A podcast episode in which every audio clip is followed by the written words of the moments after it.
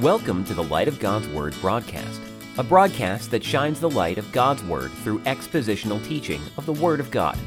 This broadcast is a ministry of Lighthouse Independent Baptist Church in Lewisburg, Tennessee. You can find out more information about our church at www.lewisburglighthouse.com. Thank you so much for taking time out of your day and spending it here with us on the broadcast. If you have your Bibles, I invite you to open them to 1 Corinthians chapter number 3. 1 Corinthians chapter number 3, and we're going to begin in verse number 11. For other foundation can no man lay than that is laid, which is Jesus Christ. Now, if many man build upon this foundation gold, silver, precious stones, wood, hay, stubble, Every man's work shall be made manifest, for the day shall declare it, because it shall be revealed by fire. And the fire shall try every man's work of what sort it is. If any man's work abide which he hath built thereupon, he shall receive a reward. If any man's work shall be burned, he shall suffer loss, but he himself shall be saved, yet so as by fire. Know ye not that ye are the temple of God, and that the Spirit of God dwelleth in you? If any man defile the temple of God, him shall God destroy, for the temple of God is holy, which temple ye are. Now, on our last broadcast, we began talking about the ministry of watering, of working, and of warning. And one of the challenges that Christians face often is a wrong view about the church leadership, about ministry in respect to the church leadership. And the Christians in Corinth had developed these strong loyalties to different leaders in the church. And unfortunately, instead of bringing the church together, of course, it separated the church and caused divisions. We find the same thing taking place even now in the time which we live. And so last week we looked at the fact that leaders are merely servants.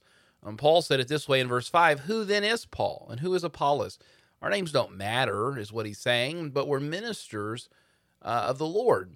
And it's the Lord that matters, it's God's church. He planted, Apollos watered, and God gave the increase.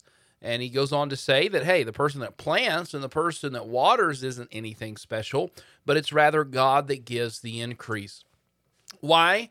Because they work together as ones. They're called by God in order to be laborers together with God as God's husbandry, as God's uh, building. And so, one of the things that it means for us today is the church belongs to God, and as leaders, we are merely servants. We're not we're not to lord over God's heritage, but rather we're servants. And then that brings us to our text today. Let's go ahead and read verse 10. We didn't read that one earlier. According to the grace of God, which is given unto me, as a wise master builder, I have laid the foundation, and another buildeth thereon. But let every man take heed how he buildeth thereupon.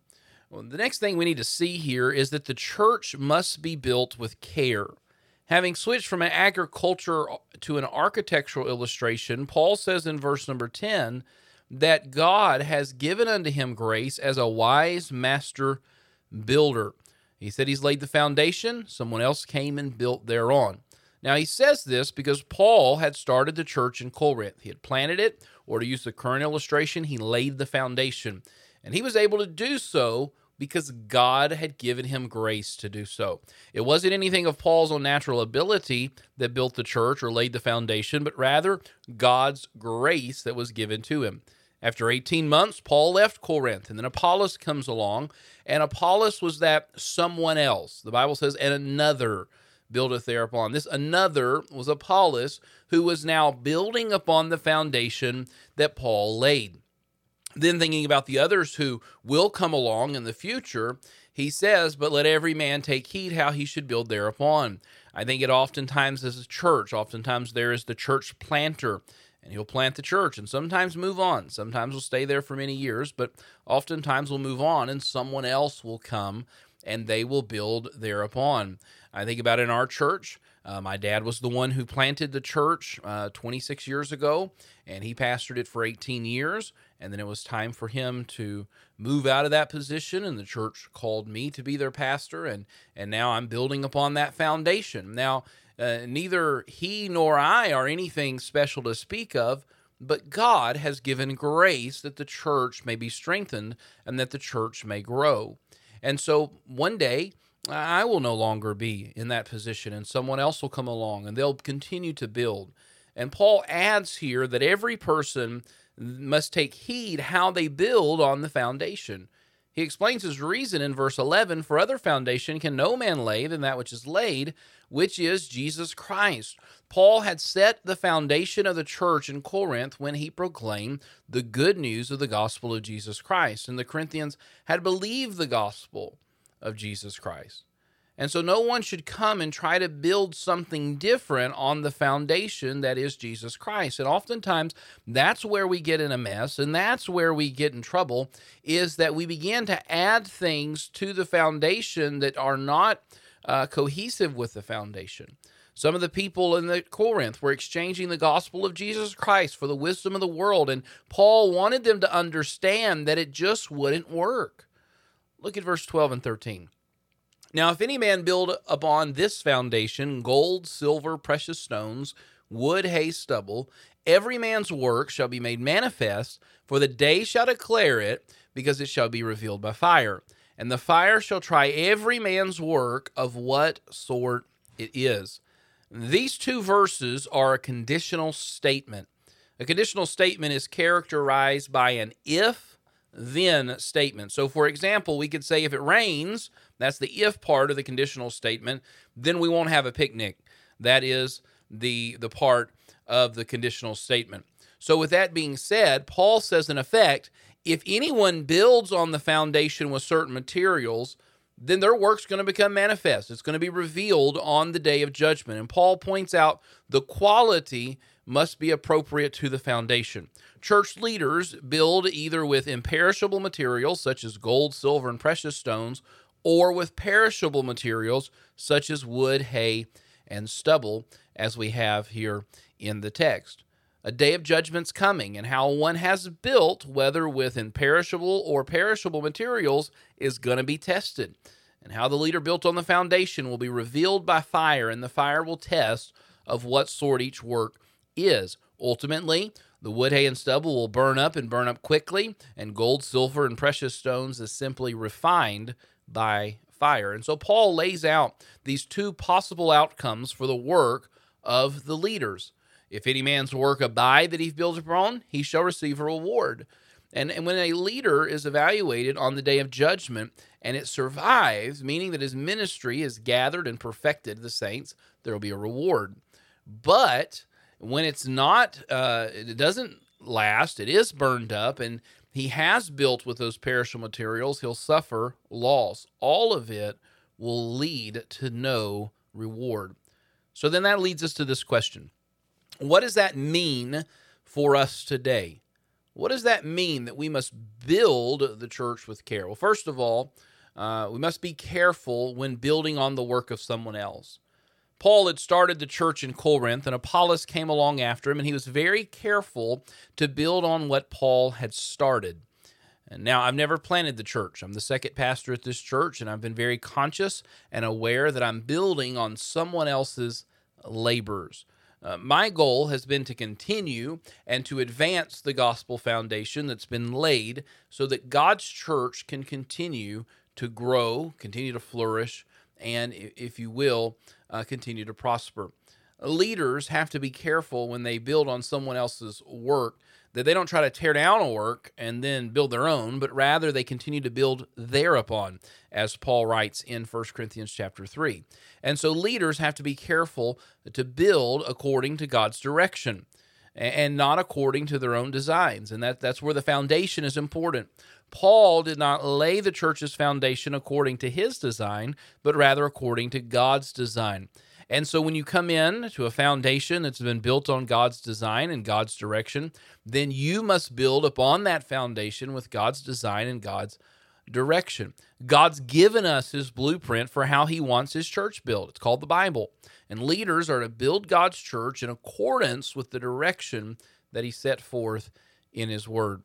As you know, there are two books in in each of First and Second Samuel. We got First and Second Kings and First and Second Chronicles, and these books tell us about the kings of Israel and Judah. And it's amazing how often it seemed the kings were evil or did evil in the sight of the Lord. The reason that they were bad is that they did not follow God's directions for leading his people. It was as simple as that. And it's as simple for us to lead it right by simply leading according to God's directions. I think we need to be careful that we make sure we look to God's directions and we follow his directions, not thinking that we know more than God himself knows.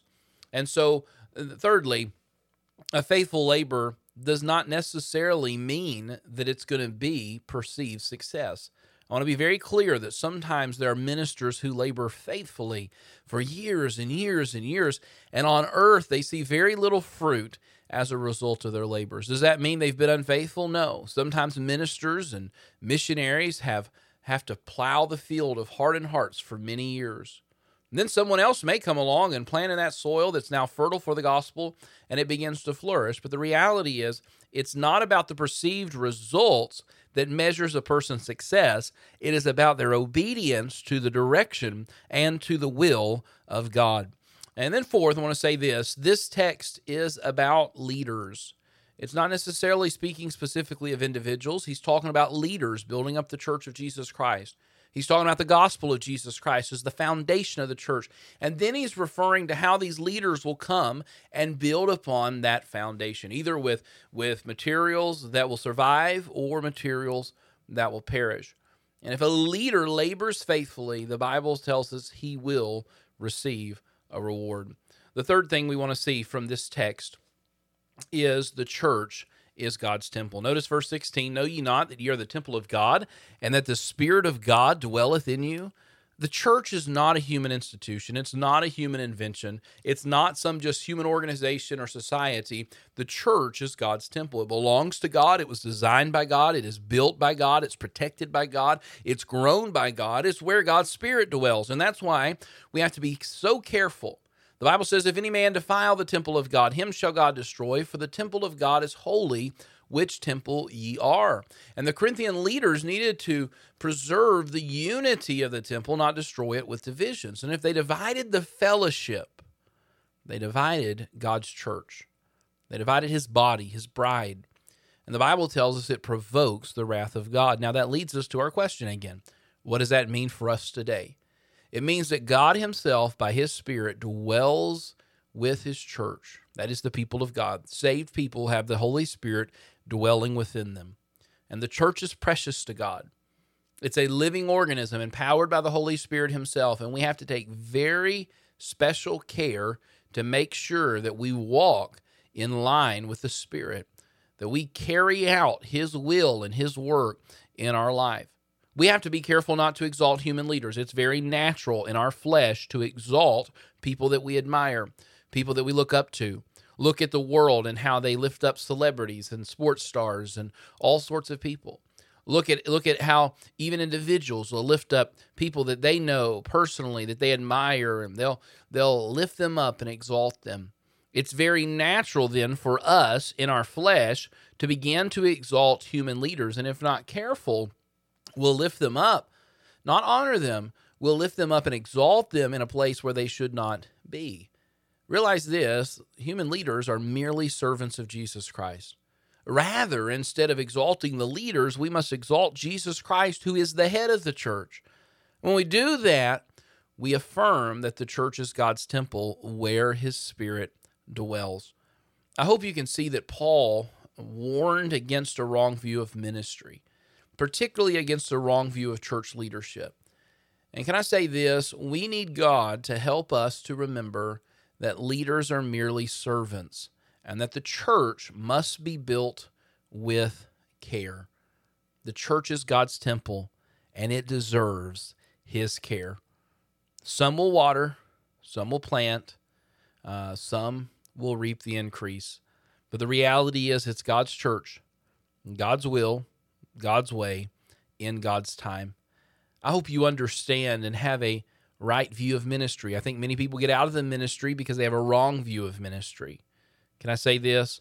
There's no greater task to be on than the will of God. Let's fulfill the will of God and let's remember as we go throughout our week to be a light to others so that through you they may see the glory of God.